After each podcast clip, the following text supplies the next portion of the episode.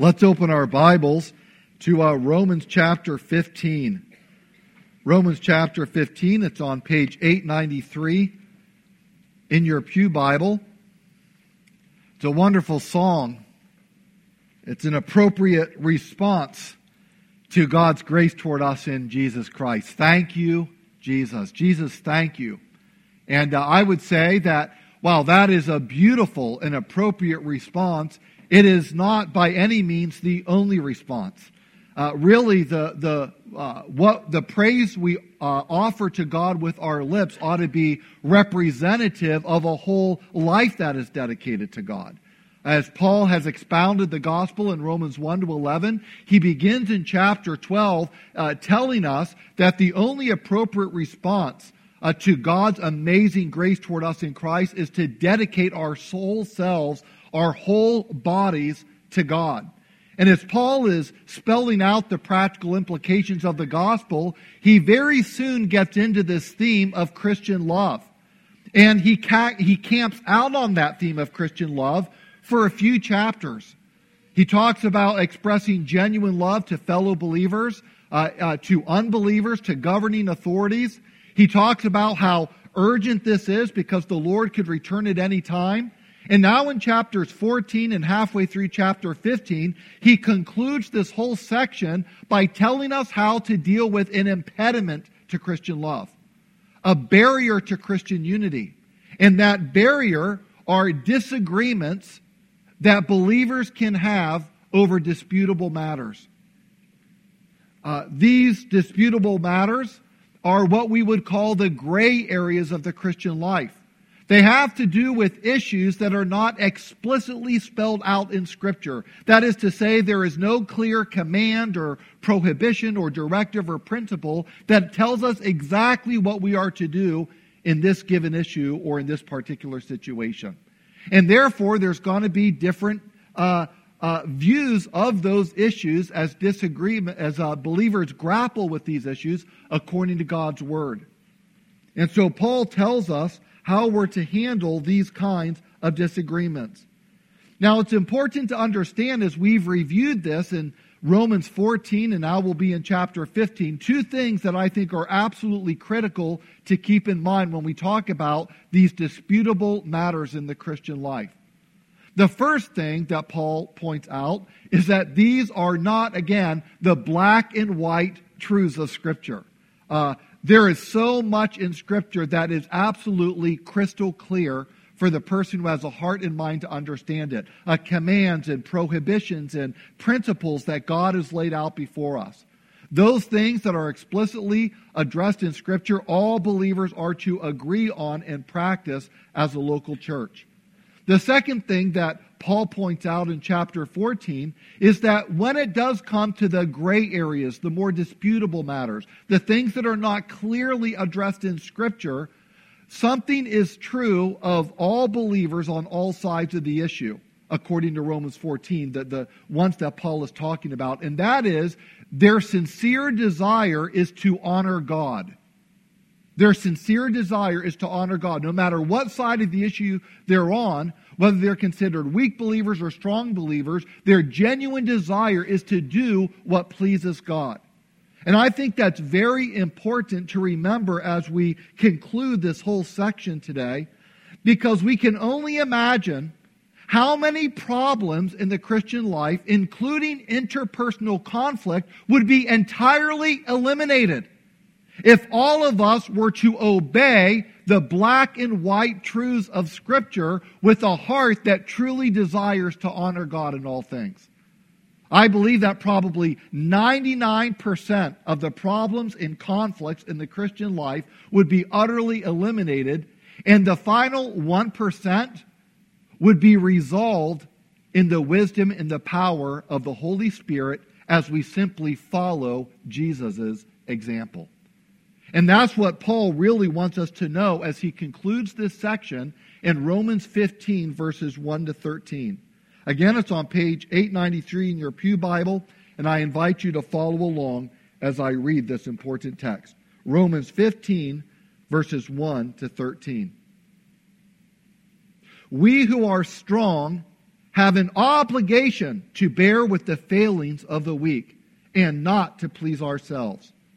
Let each of us please his neighbor for his good, to build him up. For Christ did not please himself, but as it is written, the reproaches of those who reproached you fell on me.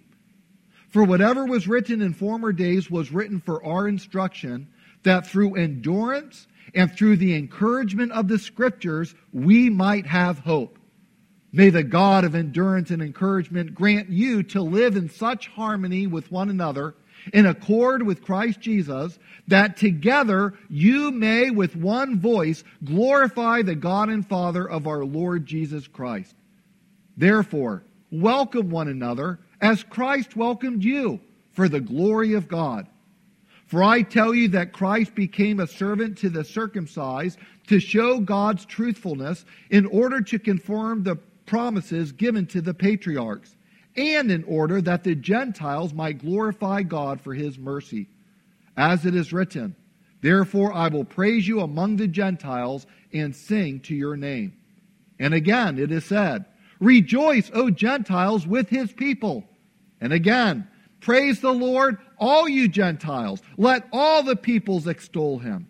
And again, Isaiah says, The root of Jesse will come, even he who arises to rule the Gentiles. In him the Gentiles hope. May the God of hope fill you with all joy and peace in believing, so that by the power of the Holy Spirit you may abound in hope. This is the word of the Lord. Let's pray. Father, as we come to your word in this hour, in these few moments that we have gathered together on this, the Lord's day, oh, how I pray that your Holy Spirit would open the eyes of our hearts to see and to understand and to embrace your truth as it comes to us in the person of Jesus Christ and in the passage laid out here in Romans 15. Lord, this time of year is filled with so many end of the school year activities, uh, graduation parties, uh, birthdays, company commitments, uh, wrapping up some people their uh, quarterlies as far as uh, tax preparations and things like that.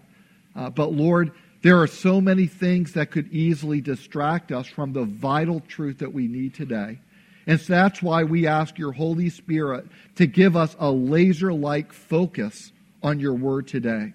I pray that by your grace we would block out any other distraction and fix our eyes only on Jesus Christ, our example, as he has presented us to hear here in Romans 15. Lord, open our eyes that we may behold wonderful things in your word this morning. For we pray this in the mighty name of Jesus, our Lord and Savior. Amen.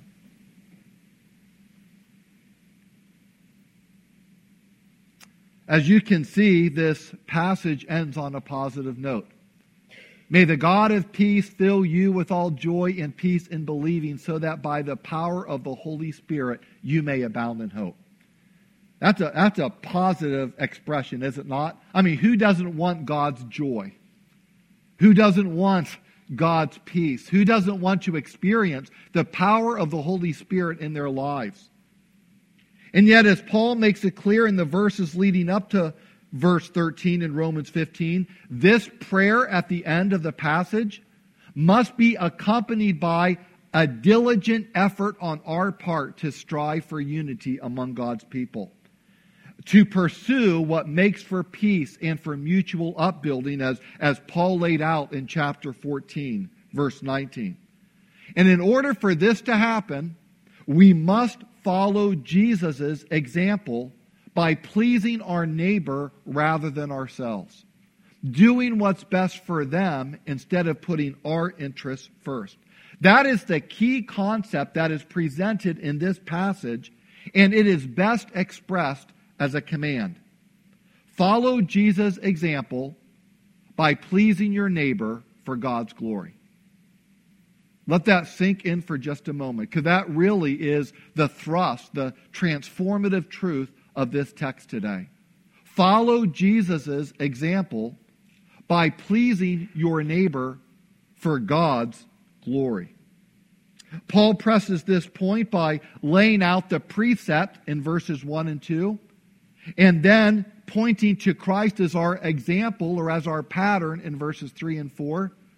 Then he interjects a prayer in verses 5 and 6, and, and in that prayer and what follows, we see God's purpose in unifying us in Christ. And then he ends with a final prayer in verse 13. I'm going to look at each of these just briefly this morning. First of all, the precept in verses 1 and 2. Look up in the dictionary and you'll see that a precept is a command or a direction that is given as a rule of action or conduct. In other words, this is how you are to go about life. This is what I want you to do. I want this to be your way of living. That is the precept that Paul is uh, setting out for us in verse 1. Look at what he says. We who are strong have an obligation to bear with the failings of the weak and not to please ourselves. Verse 2 Let each of us please his neighbor for his good to build him up. Now, even though this command, this precept, this rule for living ought to apply and does apply to all Christians, Paul is specifically addressing a particular group. Who is it? The strong. Who are the strong here? Paul says, We who are strong have an obligation to bear with the failings of the weak. And, and Paul is clearly lumping himself in with this group those who are considered strong. Well, if you have been with us the past few weeks, you understand that there was this disputable matter that was separating believers in the church at Rome, primarily the Gentile believers from the Jewish believers. The strong believers were those who uh, were confident of their freedom in Christ, and they were the meat eaters. Whereas some of the Jews who had come back from a certain religious and cultural background, while they had trusted Christ as their Savior, were still tied to some of the, the regulations and rituals of the Old Covenant. Uh, while they believed that Christ fulfilled the Old Covenant, that He kept the law perfectly, they were so used to following certain rules and regulations that were part of the law of Moses that they just had a hard time freeing their conscience from those peculiarities, such as observing certain religious days, uh, uh, following a certain religious diet. And this excluded meat that had been defiled, and that was defiled ceremonially in a religious sense. Uh, one would be offering it to uh, uh, meat that had been offered to idols. Paul addresses that in 1 Corinthians. So without getting into the specifics all that, the point was is that they were vegetarians because they wanted to be absolutely sure that they weren't eating meat that was ceremonially undefiled. Whereas the strong believers would say, hey, we're completely free in Christ. Christ has fully fulfilled the law. Those Old Testament regulations and ritual and observance of certain days and diets don't matter anymore. It's all about Christ. Therefore, we have freedom to eat and drink whatever we want to the glory of God. And Paul says that in 1 Corinthians 10:31. Whether you eat or drink or whatever you do, do all to the glory of God. So theologically, Paul is siding himself with the strong believers, the meat eaters. Paul agrees with, G, what, with what Jesus said in Mark 7 that it's not what the food that goes into you that defiles you, it's what comes out of the heart that defiles you. And, and so food is morally neutral. And yet there were other believers those who were weaker in faith that just weren't comfortable uh, getting away from the, their observance of those days and diets. So Paul says, You who are strong in the faith, those of you who understand your full freedom in Christ, you have an obligation to bear with the failings of the weak. When we think about that word, bearing, with the failings of the weak, doesn't that suggest a little more than mere toleration of just putting up with people? It suggests that we are to come alongside and help them. Um, Galatians 6 2 says, Bear one another's burdens and so fulfill the law of Christ. The Bible makes it clear that the law of Christ is the law of love. And 1 Corinthians 13, the great love chapter says, love what? It bears all things. We understand this in a um, practical way, in a physical way. If I see my wife carrying something that's heavy, my instinct is to go help relieve her of that burden. Peter talks about this in his first epistle. He says, Husbands, live with your wives in an understanding way as with a weaker partner, showing them honor as co heirs of the grace of life. And, and he's referring just in general to that women are generally physically weaker than men, and we're to be understanding of that, and we're to come alongside and help them with those physical weaknesses. And likewise, just as husbands are to be considerate of their wives who are weaker than them physically, according to verse 1 of chapter 15, Paul says, We who are strong in faith ought to shoulder the burdens of the doubts and qualms of others and not just to go along our own sweet way. That's how J.B. Phillips translates verse 1. I think it's good. Listen to that again. We who have strong faith ought to shoulder the burden of the doubts and the qualms of others and not just to go our own sweet way. John Calvin wrote, The stronger anyone is in Christ, the more bound he is to bear with the weak. It's a good point. He's absolutely right.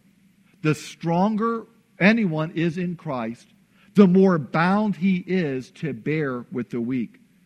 That is, instead of living to please ourselves, we are to please our neighbor for his good. Just yesterday, as part of my daily Bible reading, I, I, follow a certain schedule to read the Bible through in a year, and I happened to be in Isaiah 57 and came across this verse where the Lord says, Build up, build up, prepare the way, remove every constru- uh, obstruction out of the way of my people. Build up, build up, prepare the way, remove every obstruction out of the way of my people. And that's what Paul's been talking about. He's talking about removing stumbling blocks, uh, hindrances that would trip up people's faith in Christ. We want to clear the way to move the path forward to Christian maturity and to Christian unity. And those who are strong in faith have an obligation to lead the way. That's the point that Paul is making. He is saying, be a help, not a hindrance. Notice he says in Romans 15, 2, let each of us please his neighbor for his good to build him up. That is to say, it is every believer's responsibility to do this. But there is an especially an obligation on the part of the strong. And thankfully, we have Christ as our example. So Paul moves from the precept in verses 1 and 2 to the pattern in verses 3 and 4. Look at verse 3.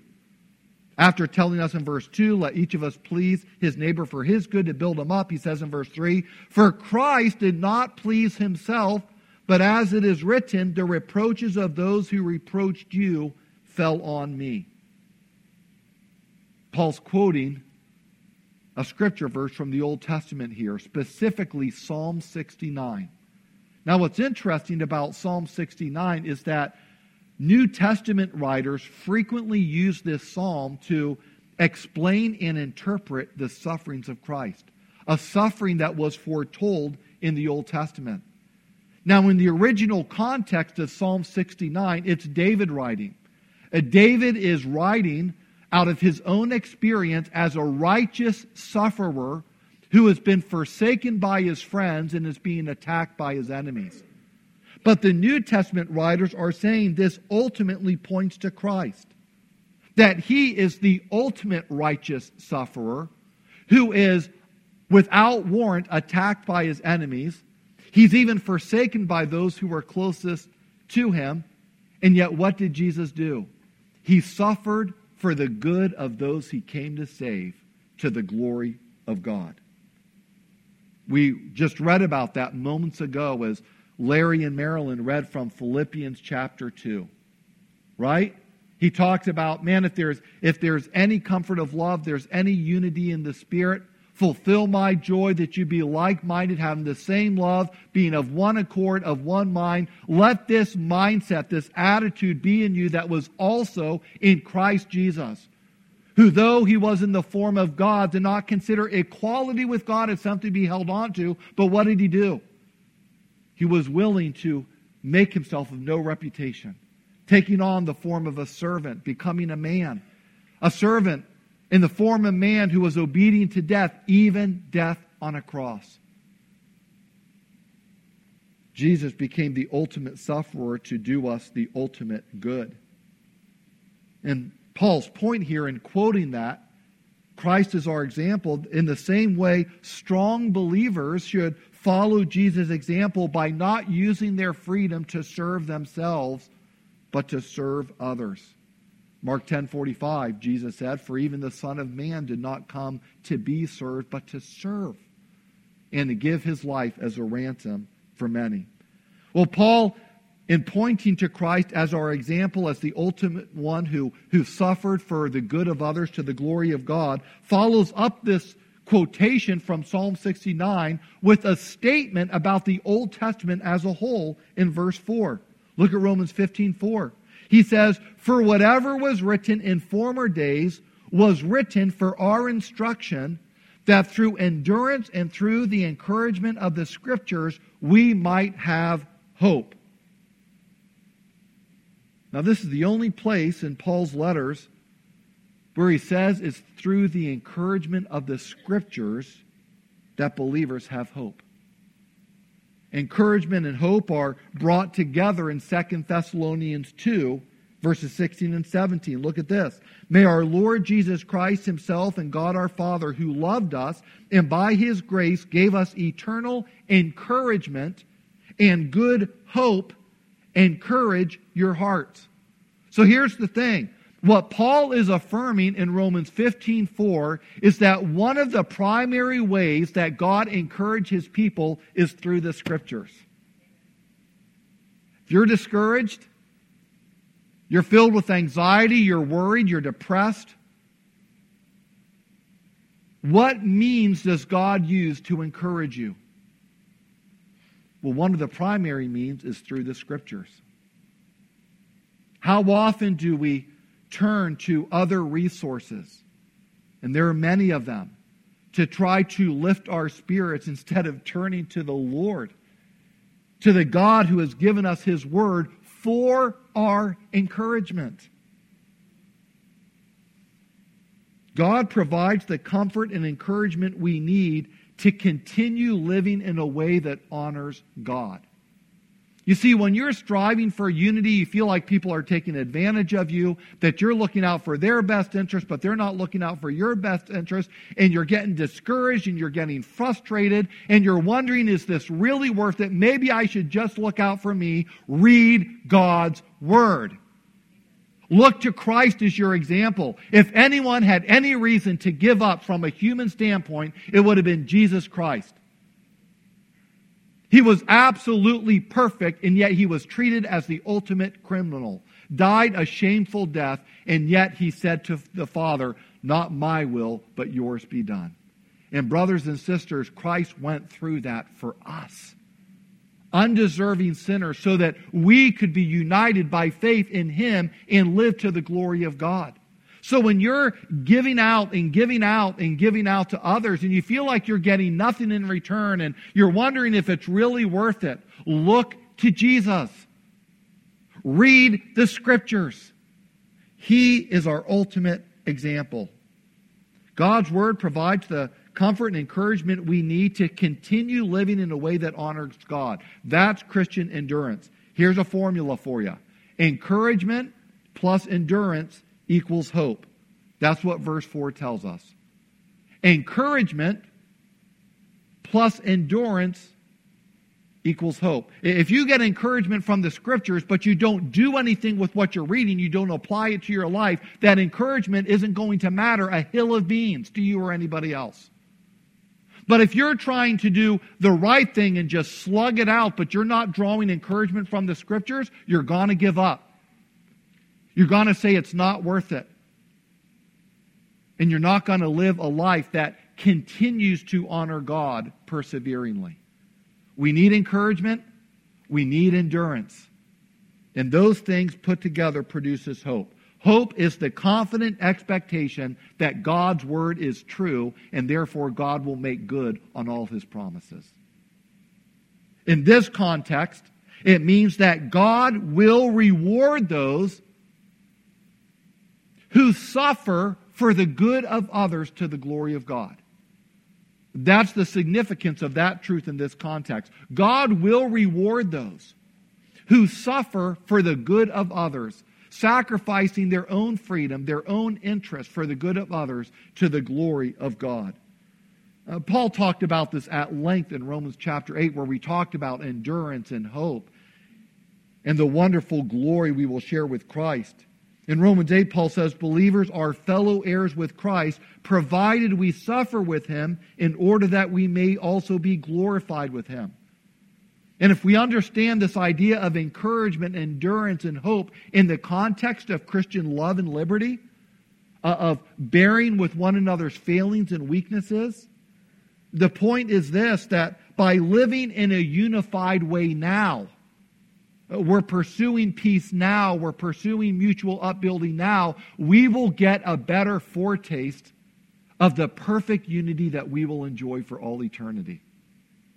And the more we persevere through that and, and we're building peaceful relationships with other believers, we're working through conflict in a way that honors God with true Christian love, we'll not only be getting a foretaste of the glory that is to come, but will actually be all the more confident that God's word is true. Because uh, we can already see progress in our Christian life and relationships and look like, look, that is the uh, one day we will be enjoy perfect unity, but praise God, we are right now enjoying progressive unity. Uh, we're continuing on that mark that one day we will reach. By living in that, that way now, we get a foretaste of the perfect unity that we will enjoy forever. Samuel Stone wrote about this in his famous hymn, The Church is One Foundation. One of the stanzas goes, Elect from every nation yet one or all the earth. Her charter of salvation, one Lord, one faith, one birth. One holy name she blesses, partakes one holy food, and to one hope she presses with every grace endued. That last line is so important because, brothers and sisters, if we are ever going to be unified the way God wants us to be, we need His grace. We cannot do it without God's help. And that's why Paul utters a prayer in the next two verses. A prayer that conveys the purpose for living to please our neighbor instead of ourselves. So notice the transgression. He started off with a precept that we're to live to please our neighbor, not ourselves. We who are strong ought to bear with the failings of the weak. Then he moves to Christ as our pattern in verses 3 and 4. And now he's following this up with a prayer that reveals God's purpose in verses 5 and 6. Romans 15, 5 and 6. May the God of endurance and encouragement grant you to live in such harmony with one another in accord with Christ Jesus, our pattern, that together you may with one voice glorify the God and Father of our Lord Jesus Christ. You see the purpose? Why is God bringing us together? So that with one voice, collectively, we may praise the God and Father of our Lord Jesus Christ. Now, on any given Sunday, we have at least a couple of hundred voices gathered here, and as everyone participates, we have a hundred voices singing praise to our great God and Savior, and that's a beautiful thing to listen to. I've attended the Together for the Gospel conference where there has been as many as 12,000 believers gathered together in, a, in an arena, uh, singing with all their hearts to the Lord. And that is a, that is a thrilling, spine tingling experience.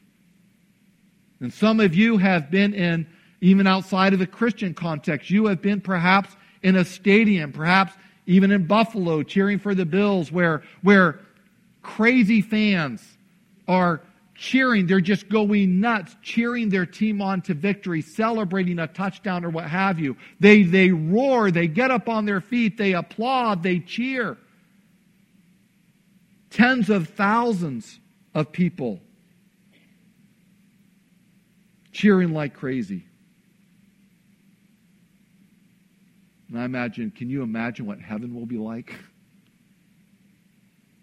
When billions of people will sing and shout their praise to God, not passively, not mumbling it, but imagine every single individually redeemed believer.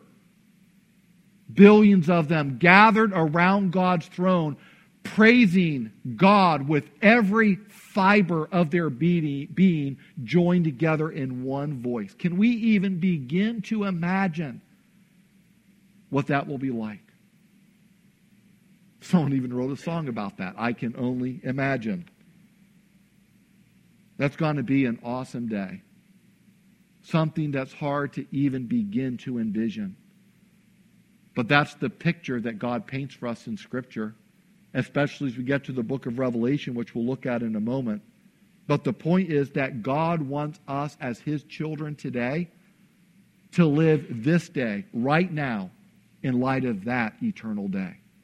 This is supposed to be a preview of the great celebration to come. Therefore, Paul says in verse 7, welcome one another as Christ has welcomed you for the glory of God. Once again, we see Christ as our pattern. Welcome one another as Christ has welcomed you. How arrogant it is of us to refuse anyone whom God has received.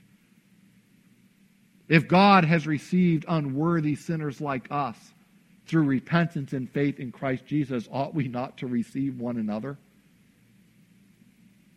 One person agrees. Heard one amen. To reinforce the call to Christian unity, Paul goes on to emphasize in verses 8 to 12 that the purpose for which Christ came was to confirm God's promise to us and to combine our praises to God. First of all, Christ came to confirm the promises of God. That's what Paul says in verse 8, which reads this way in the New Living Translation.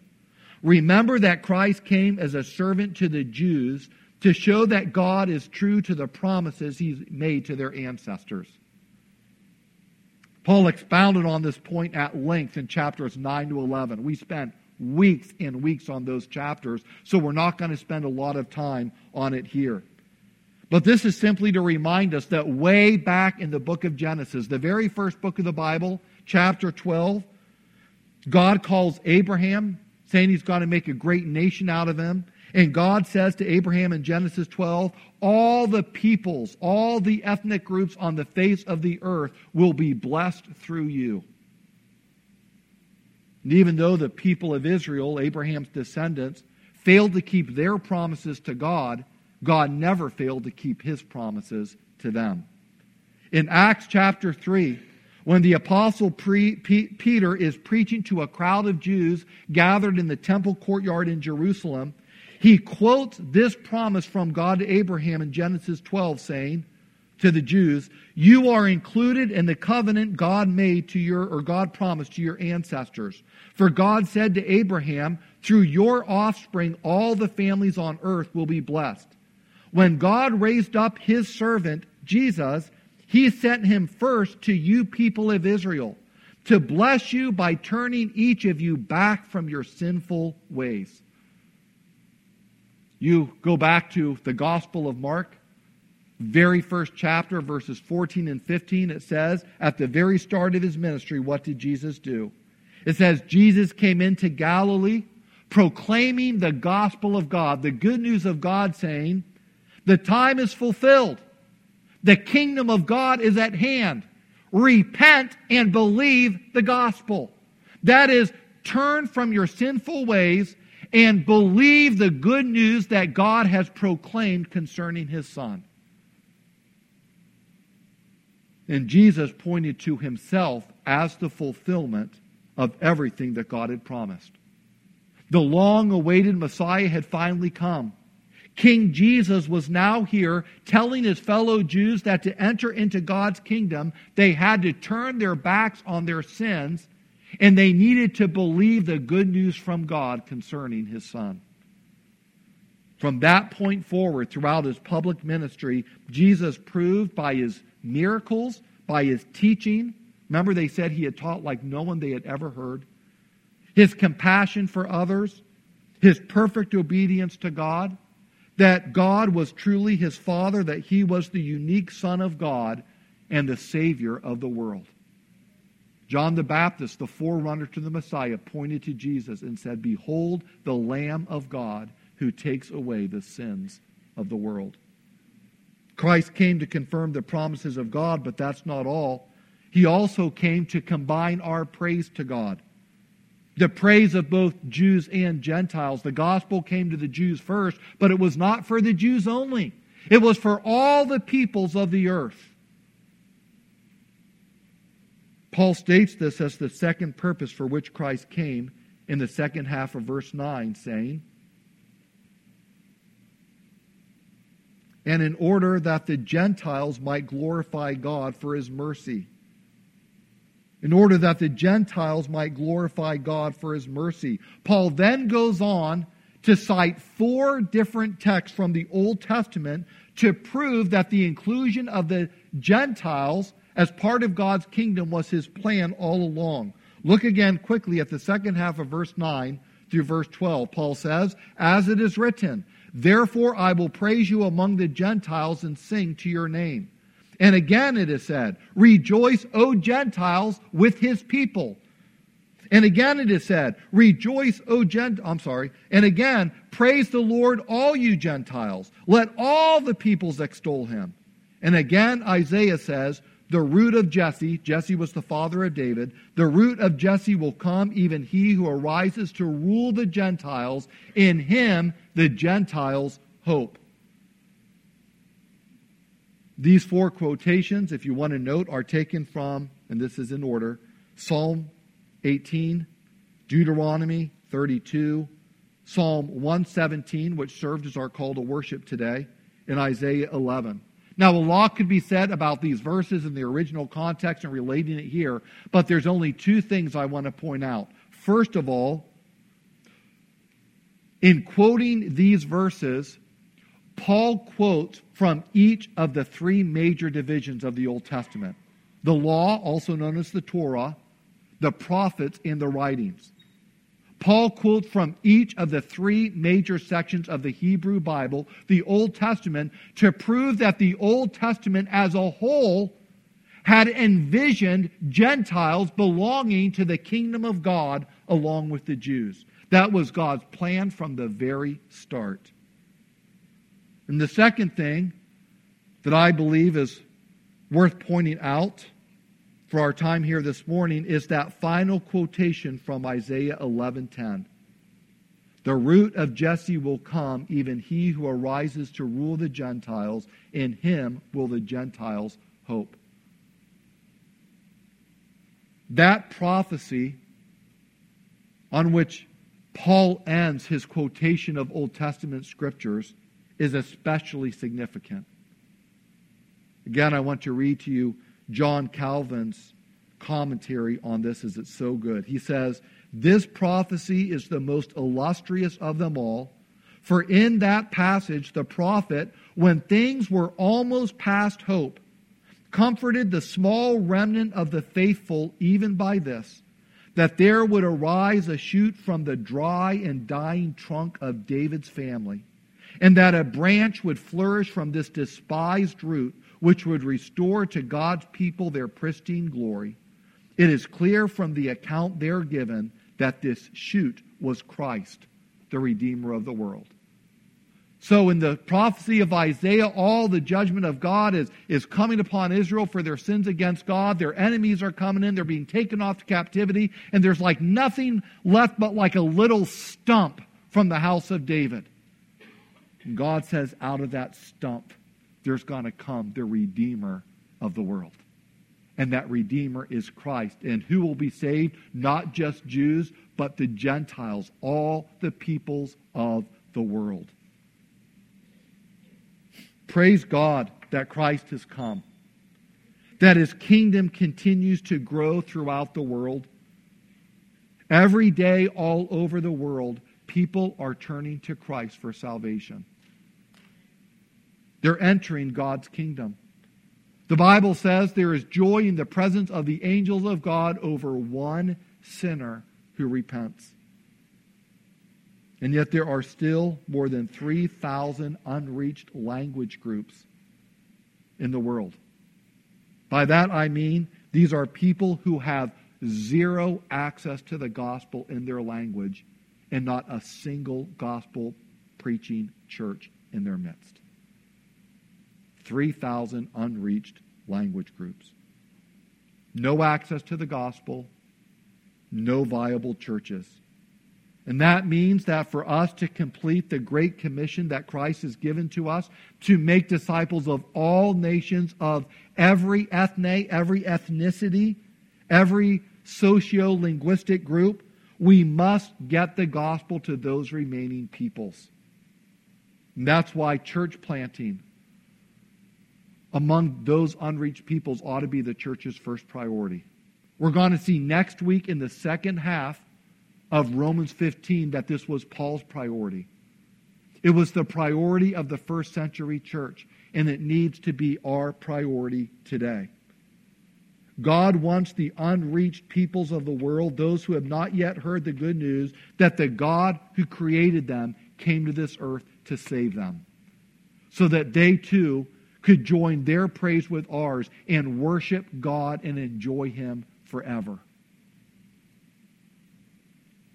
This is precisely what the Apostle John envisioned in Revelation 19 when he wrote. Listen to this.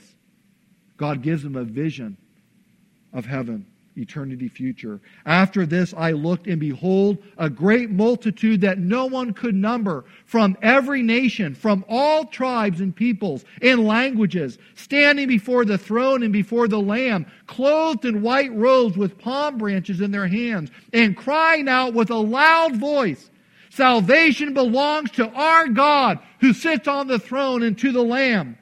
And all the angels were standing around the throne and around the elders and the four living creatures. And they fell on their faces before the throne and worshiped God, saying, Amen. Blessing and glory and wisdom and thanksgiving and honor and power and might be to our God forever and ever. Amen. And we will join that deafening chorus of praise to God. But the unity starts now. Can you see that the purpose of our salvation and our unity in Christ is so that all peoples might join their hearts and voices in fervent worship of God forever and ever? So that little interpersonal conflict you're experiencing, that cold shoulder that you're giving to someone as they walk into the church building.